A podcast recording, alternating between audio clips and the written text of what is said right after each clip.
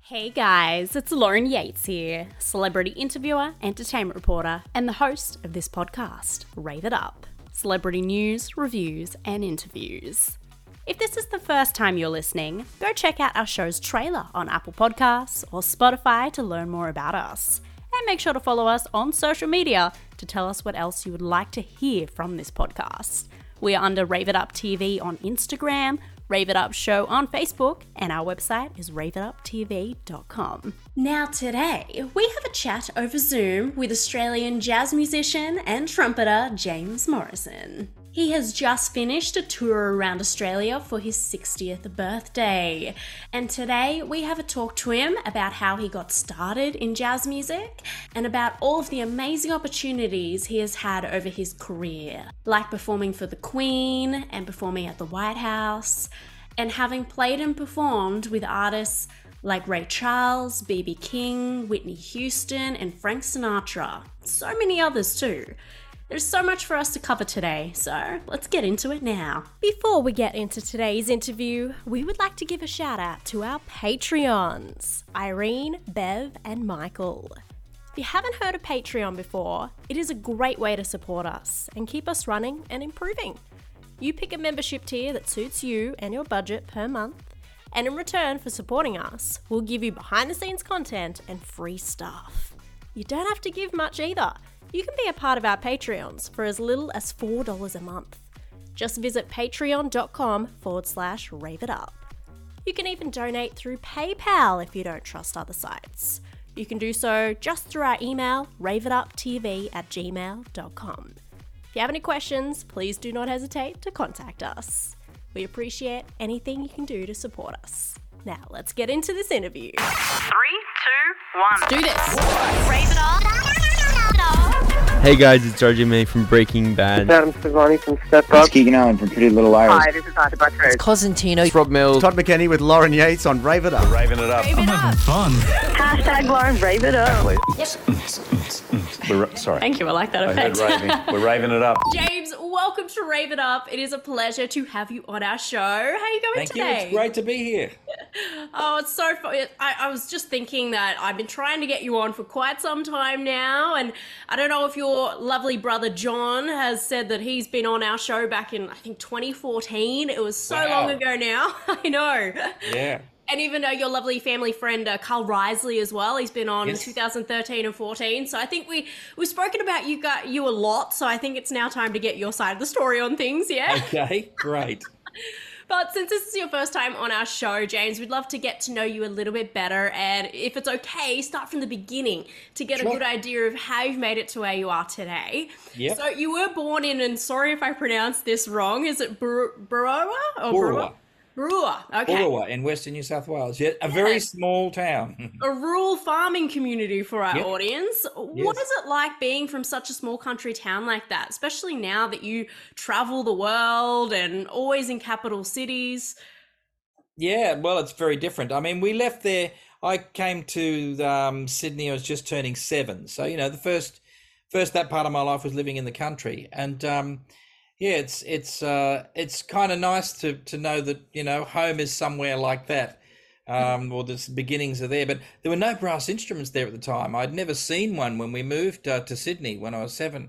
The first time I even saw those sort of instruments. The only instruments I'd ever heard was mum playing the piano um, at home and the organ in church. That was it. Yeah, because I did I did read you too. Your father was a Methodist minister, so Yes. is that kind of where you found your love for music, just growing up in the church? Yeah, yeah, pretty much. And when we moved to um, to Sydney, as luck would have it, or fate, um, the the local church we went to uh, in Pittwater in the north of Sydney um, was an unusual one. It had a band, and and the minister played the trombone, and they played the blues, and they played jazz, you know, gospel, uh, blues, and jazz. So that was um, obviously meant to be. And were you like, what is this sound? Oh yeah, I said, oh yeah, I want to do that for sure. Yeah. Is there any other music genres that you really love that we might be surprised at too? I don't know if you'd be surprised. Look, I I like most. Um, you know, I listened to a lot of classical music growing up, and I still do, um, and I, I love that. But I, I love I like what Louis Armstrong um, said when they asked him do do you do you like rock? And he went, know, and they said, well, look, is it, it what we mean is, is it good or is it bad music? He said, oh, there's no such thing as good and bad music, just good and bad musicians. Oh, I like that. yeah, and it's true. I mean, I've heard great, you know, German polka bands, and um, and I'm not particularly into polkas, and I've heard bad jazz, and I'm really into jazz. So you know, it's it's about the people playing, and it's not even their level of musicianship and skill. That's always great to have. I find it's always the motivation behind the playing. Is why are you playing it right now?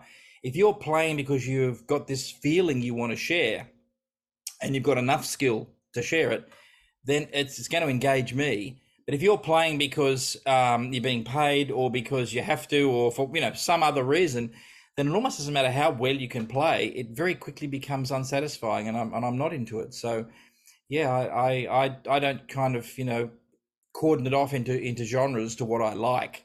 Um, certainly, when it comes time for me to play, I've mainly played jazz and classical music yeah. but I've guested on a lot of pop albums too.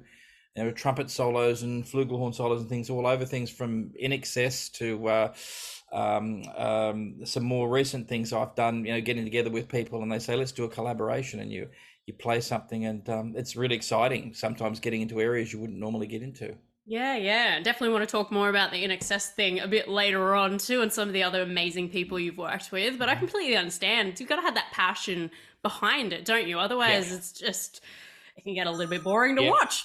Oh, oh, he's popular turn that off.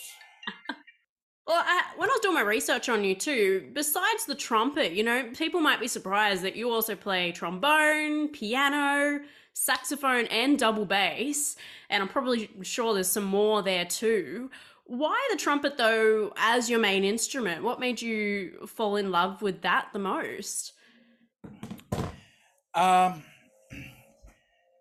the trumpet. Well, you know, uh, it's it's an instrument that um, it's loud. It's very um, extroverted, so it's the one people notice. And you know, by your question, it, it's it's it shows what what what happens. People assume old trumpet's the one you love the most, the one. It's actually not. Oh, Um, it's just the one that I get known for the most, and people see the most. It's not that I love another one more. I don't love any of them particularly any more than any other. They're all tools. Um, one of the analogies I use when people say uh, about being a multi instrumentalist, oh my goodness, how do you switch from the trumpet to the saxophone, and why did you decide to do that? And I sort of say, you're thinking I'm a trumpet player. I've Mm. never thought of myself as a trumpeter or a saxophonist or a pianist. And this is the analogy I use. If you saw someone with a hammer putting nails into some wood that's on a house, you'd call him builder. You wouldn't say he's a hammerer. And if you saw someone with the saw, then you wouldn't say, oh, she's a sawer. You'd go, no, she's a builder. That's just the tool she's currently using. I'm a musician. I make music. Holding a trumpet or a saxophone or sitting at a piano just happens to be the tool I'm using at the time to do it. Because I think like that, um, that's why I don't have a favorite one or one that I love the most. You know, you might say I really, I really love playing the trombone. It's it's wonderful, but for different reasons than I love playing the piano. So, yeah, I, and that's what allows me to be a multi instrumentalist too. I think that's a strange term in a way. I, I'm not silly. I understand that people mainly play one instrument, and there is such a thing. But to me, that's like looking at every builder and going, "Wow, they're multi-skilled." They are. We just don't think of that. They build houses. There's so, So, many I make instruments music. out there. It, keeps it fresh and exciting for you, you know? Yes, You yes. never get bored. It, it means when you come to a certain song and you go, "Oh, I'd love to hear that with this sound," you go, "Well, I've got one of those." Yeah. and, and I know play how to do it. Yeah. Did you know we filmed this interview? Well, come on over to our YouTube channel, Rave It Up TV. You can subscribe for free. And here's a little secret we like to reward our active subscribers with autographed photos and merchandise, no matter where you are in the world. So don't forget to give us a thumbs up while you're there and get busy sharing the videos with your friends. Have you always wanted to learn how to dance? Always say you're going to do it, maybe even make it a New Year's resolution, but never do? Well, this is your time! Hills Latin Dancing teaches salsa, bachata, and merengue classes for all ages and fitness levels. No partner or previous dance experience is required. If you don't live in Sydney, that is okay too. We teach private lessons over Zoom for only $50. We also offer wedding dances and also a seated dance class for the elderly and those with mobility challenges. Come join us for some fun. Visit our website hillslatindancing.com.au for more information and to book your class now. But I was also looking at the, the ages that you started learning some of these instruments. Like piano at six years old, you took up the brass and, uh, at seven. At nine, you formed your first band, and at 13, you played professionally in nightclubs. Yeah. Even your debut in the US was when you were only 16. It's so young. Are you really grateful that you got to start off so young, or do you feel like it took away a bit of your childhood? Oh no, no, I had no interest in a childhood, and in in one, and in the other way, I'm still having my childhood. I never did grow up, Big so uh, in many ways. But no, no, I I always had a feeling that there was very little time, and I Mm. didn't mean that I was going to die early. I meant if I live to a hundred, that's little time for what I want to do. I've always wanted to do so much. I've said no time to waste. So you know, start playing now. Take up. If you're going to play the saxophone, don't say when I get to high school, I'll take up the saxophone. Do it now, and then start a band now, and then start working in nightclubs now at 13, and then you know, if I, I need to get on the road, that's what musicians do. So by 16, I was out on the road, and just um, basically, you always had that feeling, not of, no, it's not not stress or urgency or panic. It's more, this is awesome. Let's do it now. Like, Mm, why, why what are we waiting for? And I've Mm. always felt like that. So um, yeah, that your meant parents a whole lot of of things happened pretty early. Getting on the road so young. Yeah. Oh, it's great. It's Yeah. great. And I also never stopped to think, is that reasonable? Like people go, well, is that reasonable? It doesn't come up. And also the other one is people go, well, will that work? Will you be able to? How would you get on the road 16? Never occurs to me how something's going to happen. I find you will need to work that out, but you work it out while you're doing it. I've always found, um, I'll give you a quick example. If I had an idea in my head, oh, I'd like to have a salsa band, the normal procedure would be to write some music for the band, book some players, get them together, have a rehearsal, create a salsa band, and then go and get some work for it. Mm. That'll never happen with me. I'll just keep thinking about having a salsa band and I'll never do it. I'm inherently lazy, that's one thing, which might not sound like it goes with the do everything now, but it does. What I do if I want to have a salsa band is I book a gig. I find a venue, talk to manager, whatever, and say, yes, put put my salsa band. Like, you got a salsa band? I go, I will have. I don't tell them that. Once the gig's on and there's a deadline, there's a date, and they start advertising it and people are coming, that then motivates me to write the music, get the band together, and do it. And Yeah, so um, I, I do everything like that. And so I start like that. So the idea of, well, you're only 15, how are you going to be on the road when you're 16? And you go, assume you're going to be. What would you do next? And you do that rather than going, once I've done everything, I'll see if it takes me on the road. You go, no, I'm going on the road next year. People go, well, you're not even in a band that's going on the road. I go, it doesn't matter. I'm going on the road. And then things start to fall into place and you start to do the things you would do if you're going that. on the road next year. And lo and behold, you end up on the road. Good some advi- good advice for our listeners today too. but were your parents a bit worried that you were going on the road so young? Did they come with you or? No, no, definitely not. Um, and look, I started working nightclubs when I was 13. And so, you know, nightclubs to a, you know, mum and dad, a Methodist minister, and all Yeah. that were, were, you know, not not such a great idea, if I put it that way. But they understood it was for music. It wasn't about I wanted to go out clubbing. I wanted to play music. Mm. And so they were they were amazing. They just sort of said, well, as long as it's for music, um, you, basically I could do whatever. Mum told me many years later that she also they discussed it and they said he's going to do it anyway. Our choice is not whether to let him do it or not; it's whether we're involved.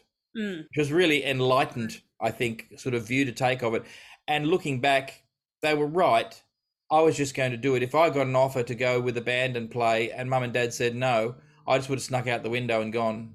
I know I would have. So um, yeah, I was going to do it anyway. So they knew that. They said, "Well, it's better if we say yes, and then we can be involved and say now, make sure you do this, make sure that you know, and look after yourself." So yeah, so They they they were very supportive.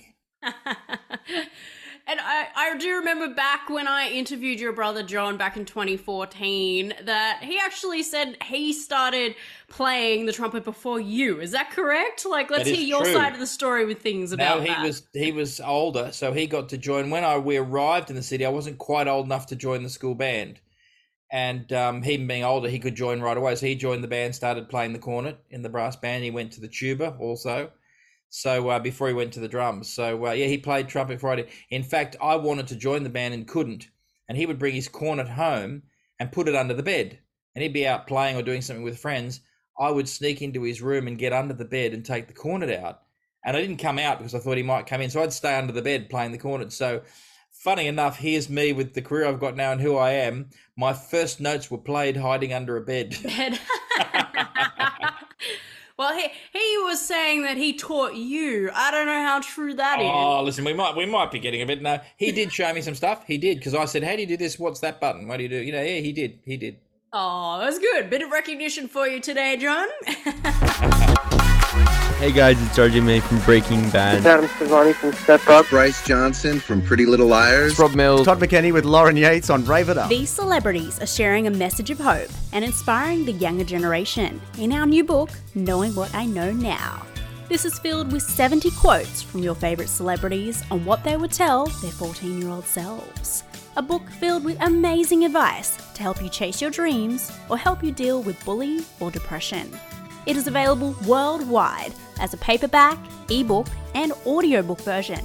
Go to raveituptv.com to buy your copy now. Looking for the most comfortable and fashionable gym clothes around? Introducing Gym XO. They are an eco friendly brand from the UK, gym wear made from recycled materials. Pick from some really cute gym sets, tops, bottoms, and there are even options for curvy women. Get 30% off today with free shipping by using our discount code RAVEITUP30 at checkout. Go to gymexo.co.uk today. That is gymexo.co.uk. So you studied at the Sydney Conservatorium of Music. So I'm guessing it was always jazz and being in the music industry for you. But did you have any other careers in mind as well, or you know what Oh, we call a bit of the Plan B? Oh no, no plan B, no Good. plan B. And just before I tell you about the careers, I absolutely uh, I started teaching very early too. It's always been part of my DNA to pass on, and so I had students when I was twelve.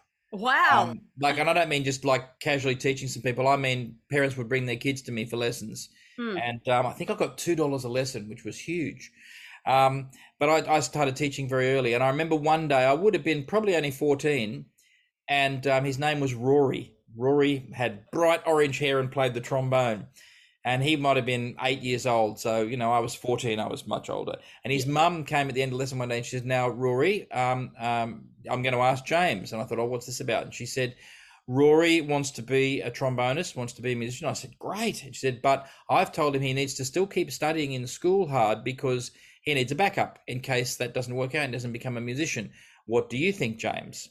And I looked at Rory, and of course, there's wrong answer. A parent's asking me that. I'm a 14 year old. I'm supposed to support the parent and say, Yes, a good idea, Rory. Do your schoolwork, and we'll work hard together on the trombone. That's the answer I'd give today. But as a hmm. 14 year old, I said, I looked at Rory with his mum standing right there. So, what do you think? He said, Oh, well, yeah. And he's looking at his mum says, Yes, I, I should have a, a backup plan. I said, Well, if you think you need a backup plan, you're going to need the backup plan because only people who are completely dedicated to music make it. Mm. And his mother just looked at me horrified. He's, going, he's, he's eight, like, you know. but that's how I thought. I would never have a backup plan. The idea, what if music doesn't work out, means it already hasn't. Like in your mind, like you're you're giving up. Um, the only people that make it, and I still believe this, although I'd be a little bit more circumspect with how I'd talk to an eight-year-old now, but um, I still believe that it's whilst it's an amazing life and a joy and what a privilege and a blessing to spend your life playing music for people and lifting their spirits. Nonetheless, it's not easy to make a career, and only those who say this is what I'm doing. There mm. is no plan B. There's no backup because if I've got a backup, you will take it at some point. Yeah, it stirs you You from need that to go no, A. and the ones that make it, the ones that say the reason I don't have a backup is because I will not do anything else. This is what I'm going to do. That's enough determination to make it. Having said that, there were lots of other things I wanted to be, and I've been them. So I wanted to be a bus driver. Always wanted to be a bus driver. I used to watch the guy, the bus driver. His name was Curly. He told me his name was Curly, um, and Curly drove the bus, the school bus, and I'd sit right behind him. He let me sit right behind him and watch him change the gears and drive. And I drive the bus when the band goes on tour. I got my bus license, Oh, and when I've taken big bands on the road, I drive. So I got to do that anyway, as Mm. well. Always wanted to be a pilot. My dad flies, my brother flies, my sister flies. So I got my pilot's license and I fly my band around. So I'm a pilot too. Um, always wanted to be a sailor and I sailed uh, as a teenager and competitively and everything. And so I ended up getting a, a license for that too. And I, and I sailed and I've sailed all over the world and all sorts of things. So basically, lots of other things I wanted to be and I am. It's And a rally driver too, I- I wanted to drive trucks too, and I did get a job for a while. Drive, I wanted to drive big trucks, and we're delivering bridge girders. Like we're talking big trucks. You had to be 18 to get that license. As soon as I was 18, I got the license. I got a job, but they start at six in the morning. Oh, And you got to be there like at 5:30 to get the truck ready and get going. And I was finishing playing at a nightclub called the Paradise Jazz Cellar at four. So I'd finished playing at four and then have to be at the truck at 5:30. I did it for about six months and I went, actually, this is not working because I actually I'm going to fall asleep driving the truck. So I gave that one up. But I still got to do it. yeah. And I still have the truck license. And anytime anyone needs anything big moved, I'm your guy. I love that. And a rally driver too, I did read. Is wanted to be a racing car driver, as you say, when you're a young boy. And but yeah, I fell in love with rallying and did that, and ended up um, d- doing that, um, uh, you know, to to a, to a high level too, and getting signed to drive for um, uh, a team and all sorts of things. I, I had an absolute ball, and um, I gave that one up because another great little anecdote. Three times world champion. I better check that's correct. I know it's at least three, but like one of the greatest rally drivers of all time, Ari Vatanen. And anyone listening who knows their rallying will go, well, he's one of the, it's like saying Charlie Parker in, or Dizzy Gillespie in music, you know. Ari is a friend and a mentor. And um, he came to me during a rally that we were both in. And he said, um, Do you have to do this? And I said, What do you mean? He said, The rallying. And I said, Well, yeah, I'm signed to do. I've got a car. And he said, No, no, I don't mean this rally. I mean, do you have to be a rally driver? I said, Well, I love it. I want to do it. And he said, But I mean, like music. You know, you have to do that because it's what you are. You wouldn't be you if you didn't play music. Do you have to rally drive? And I said, Well, put like that. No, I guess not. And he said, Then stop. And I said, Why? And he said, Because I've watched you drive for the last three days up close. And he said, There are only two outcomes possible. And I'm going, Yes. And I'm thinking, This guy's three times world champion. Like he's, you know, so he said, The two possible outcomes are you're either going to win or you're going to die. And he was quite serious because when people do die, it's a very dangerous sport. Yeah. And he said, he's, but get this, it is, it is funny. I'm going somewhere funny. He said, You're either going to win or you're going to die. And he said, And you're not going to win because I'm here. That's a good one. But what he meant was you're going to keep driving faster until you win, and you're not going to win, so you're going to keep going faster until you crash. And um, and so I thought, oh, okay. I said, thanks for the advice. I'm thinking about that, and this really happened later that day. I had a big crash. I was fine, but I had a big crash. And then later that same day, my wife called me and said, Guess what? I'm pregnant. This was our first son. I'm going to be a father. And I just looked up and I said, Okay, I can take a hint. Like, I'll stop rally driving. Like, in one day, I get told I'm going to die. Then I have a big crash. Then I find out I'm a father. Okay. So I gave up doing it seriously. I still love to drive and I do it for fun, and um, you know, and uh, I do lots of driving. But um, I decided to sort of give up the, um the those aspirations because I thought I better take the hint. Oh, I love that you always have the so many side things. Like, you know, you're not just a musician. You already knew about the pilot because obviously talking to John and Yeah. Carl Riseley is obviously a pilot too. Like it's Yes. just it's all within you guys. But I also did read inventor as well. Is that still what have you invented? Um, yes, they put that in there when I say they, whoever's writing the bios. And it, look, it's true. Um, I, I've worked on a number of things. One of them is the digital trumpet. Um, and with a, a, a genius, I'm certainly not the genius in that one. It's um, a, a guy named Steve Marshall. Um, and he's a robotics expert and all this sort of thing. And he came to me after a gig one day and said, I've made this digital trumpet. And I said, You've made a what? And he said, well, I'd like to get your opinion on it. And he's like an amateur trumpet player, but a professional, you know, robotics expert. And he showed me this thing. And there were all sorts of things about it that I would change. And I said, well, that's not what he said. Yeah, I can't work out how to do that. But he said, do you want to work together on it? Do you want to create something? And so we did. And we ended up creating this digital trumpet, and it ended up um, was being sold out of New York, and people all over the world have got them now. The the MDT, the Morrison digital trumpet. This was back when that was kind of a hip thing to do, I guess, in the '90s, you know. And I've still got one, and um, it's it's a cool thing. But um, yeah, that that was, and there's been some other things along the way too, some gadgets and some things that I've I've gotten involved in designing, and um and and you know coming up with ideas, and I just love that. I um I love using your imagination to say what if, Mm. and then and then come up with something, and um that was a lot of fun. And um, you. Oh yeah, and there there are people in New York playing digital trumpets. Yeah, yeah. Well, you could technically say you also invented your own school as well, your own Academy of Music in Mount Gambier. That's technically an invention as well.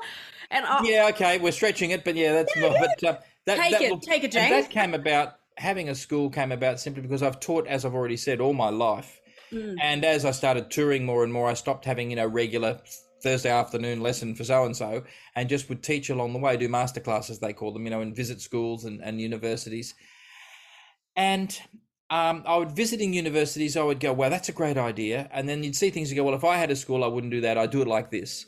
And I ended up with this great long list as if I had a school, I'd do it like this. And finally, I thought, you know what? If you're ever going to do that, now's the time. So about seven years ago, um, I got together and my wife Judy and I we created it, and it's a university, um, a bachelor degree, and um, we set it up to do things. And I got some fantastic faculty, people I knew were of like mind, and wanted to sort of teach a different way. And um, we did that for seven years. We've closed that now in that form, and um, I've gone back now to the on the road thing and teaching where I am rather than having a building because I found. Um, as amazing as it was to spend more time with students, not just sort of see them and then you know for a few weeks or a few days or even a few hours, um, that it running an institution is mostly about paperwork, not about teaching music. admin. And and even the teaching, you are then tied down to the one place and the one set of people. Mm. And um, as much as I loved it, as much as there've been some great outcomes from it, I thought, no, I think it suits me more to be out there moving around and teaching and passing on my, um, and I think it more like that, of passing on uh, what I, you know, have to offer to whoever I'm with. Mm.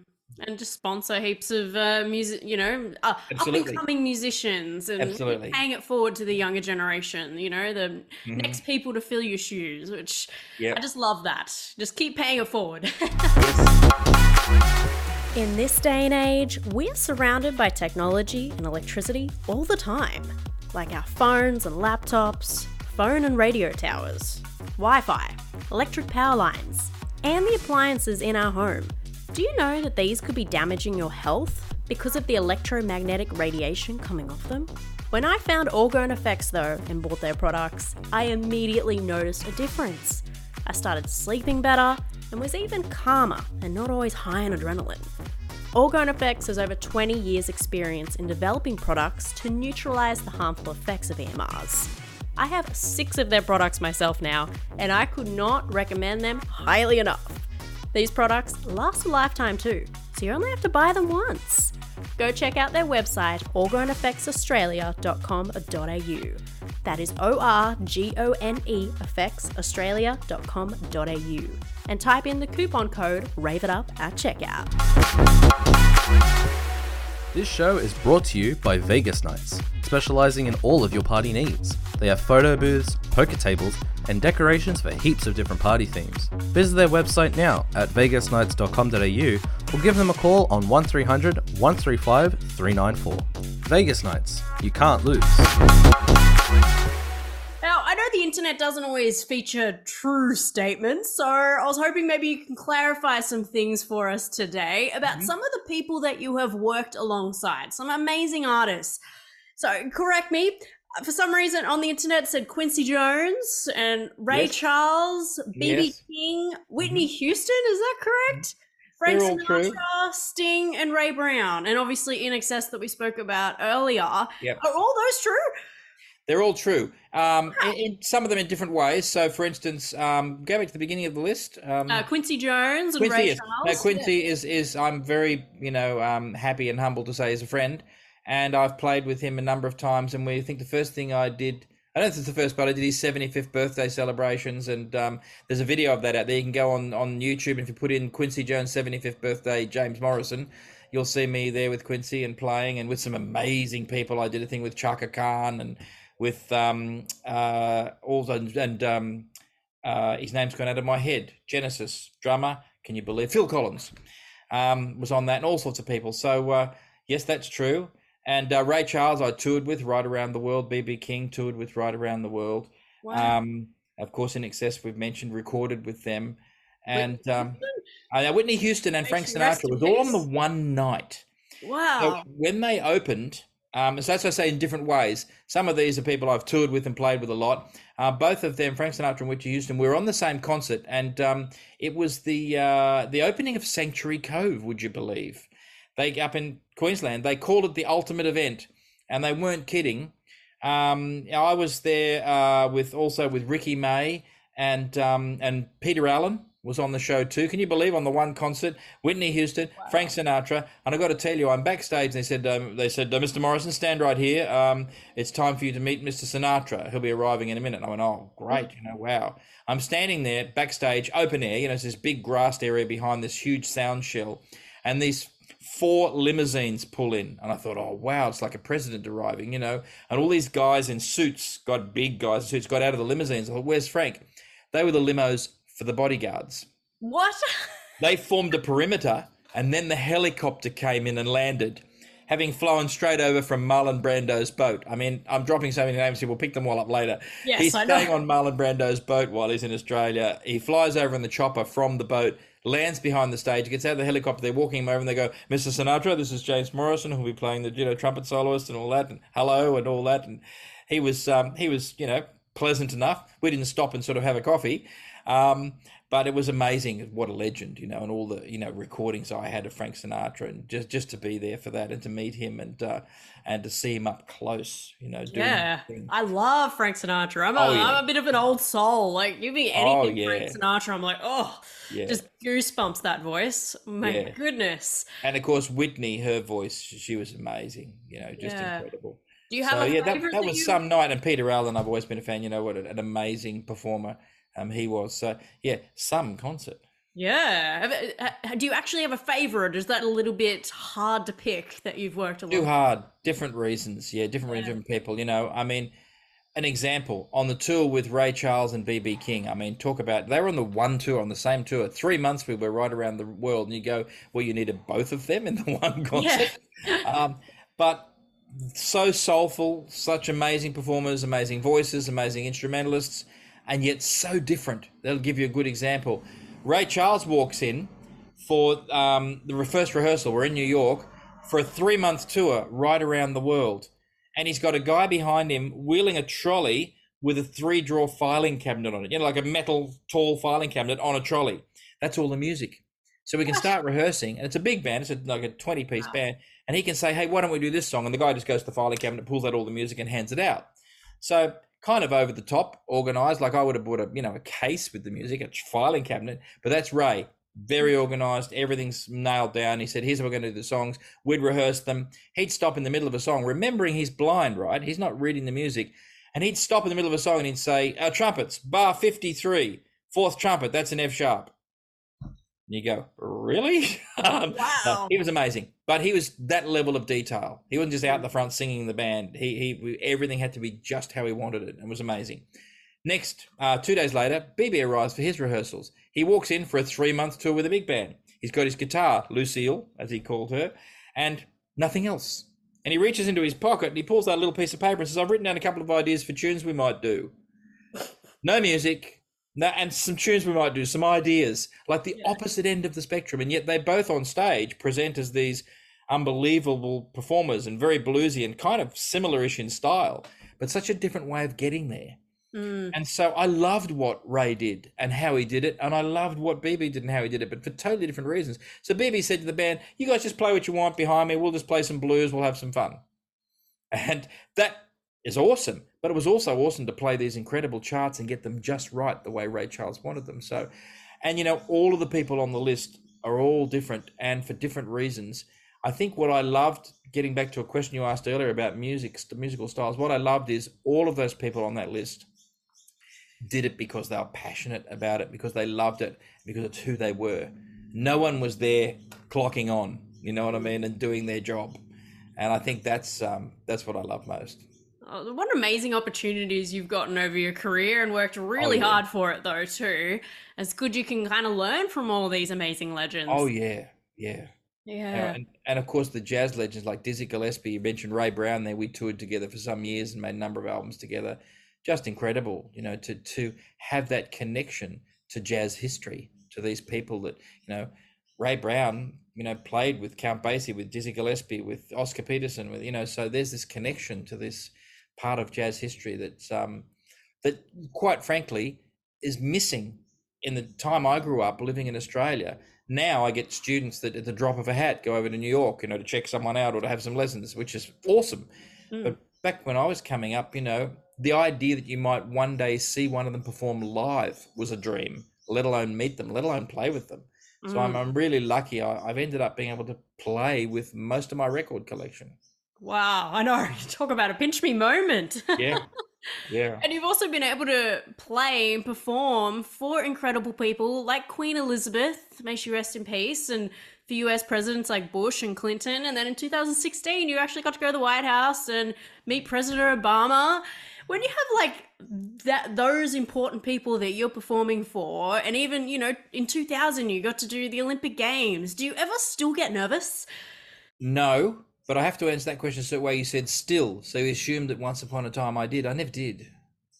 So I don't still not get nervous or get nervous. I, I never did. Um, Wow. nerves don't come into it because and i lecture on that i, I help people with with nerves um, and performance anxiety and and basically um, it's all to do with with certain questions you're asking in your mind when you go to perform is how you get nervous about anything but i never got nervous because instead of being nervous about it i'm there to make music this is a happy occasion. This is a joyous thing. It's not a test. You if you construct the whole thing in your mind and remember everything's just constructed in your mind about you know what's actually going on as you're standing and you said important people. I'm, I'm jumping around here. I'm trying to think how to start where to start. Important people. Yes there's no i'm not silly. The president of the united states say playing at the white house for barack obama and and, and all sorts of you know dignitaries and people.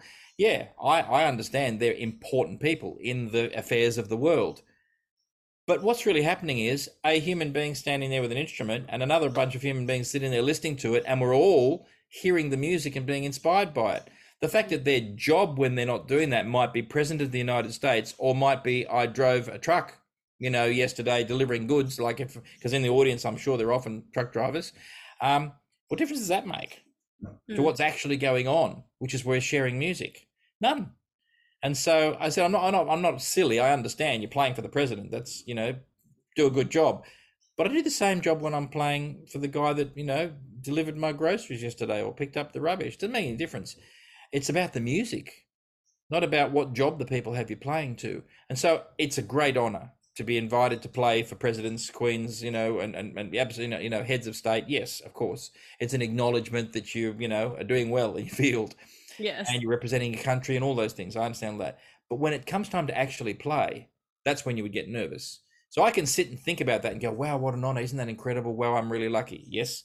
But when it's time to actually play, there's people in front of me and I'm standing there and I'm a person too. And, and it's all about the music. It's not about me. It's not about them. It's about us sharing the music. And so I never get nervous. Never have. Don't get nervous because there's nothing to be nervous about. I, I, I the word I want to say is it's inappropriate if you know Mm. what I mean. Not that it's wrong, but it's like it's like saying, "Oh, do you get nervous when you take a shower?" And you go, "What?"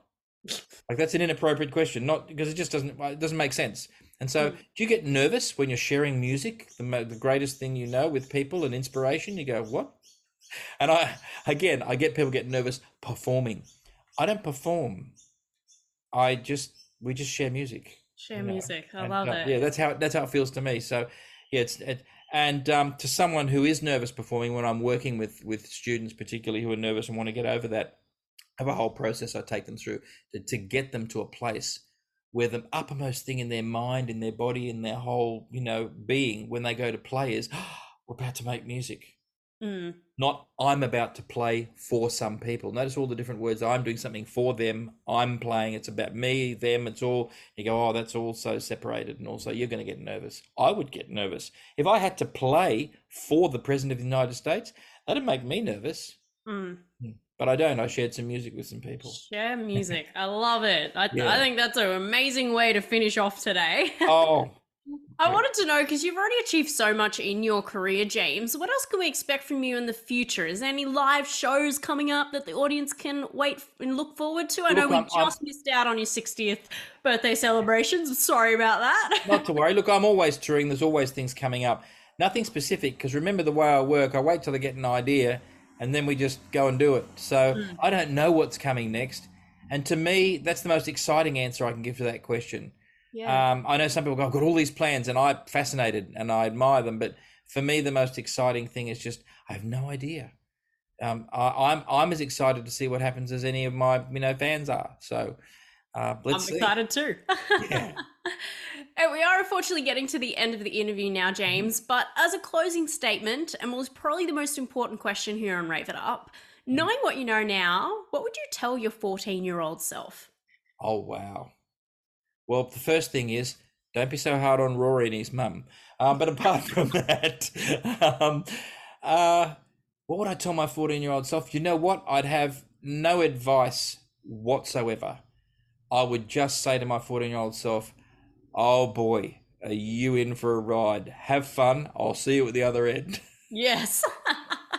you got amazing opportunities coming up. I love it. Just do what you do. Have fun. You're going to have a ball. That's what I would say. Yeah.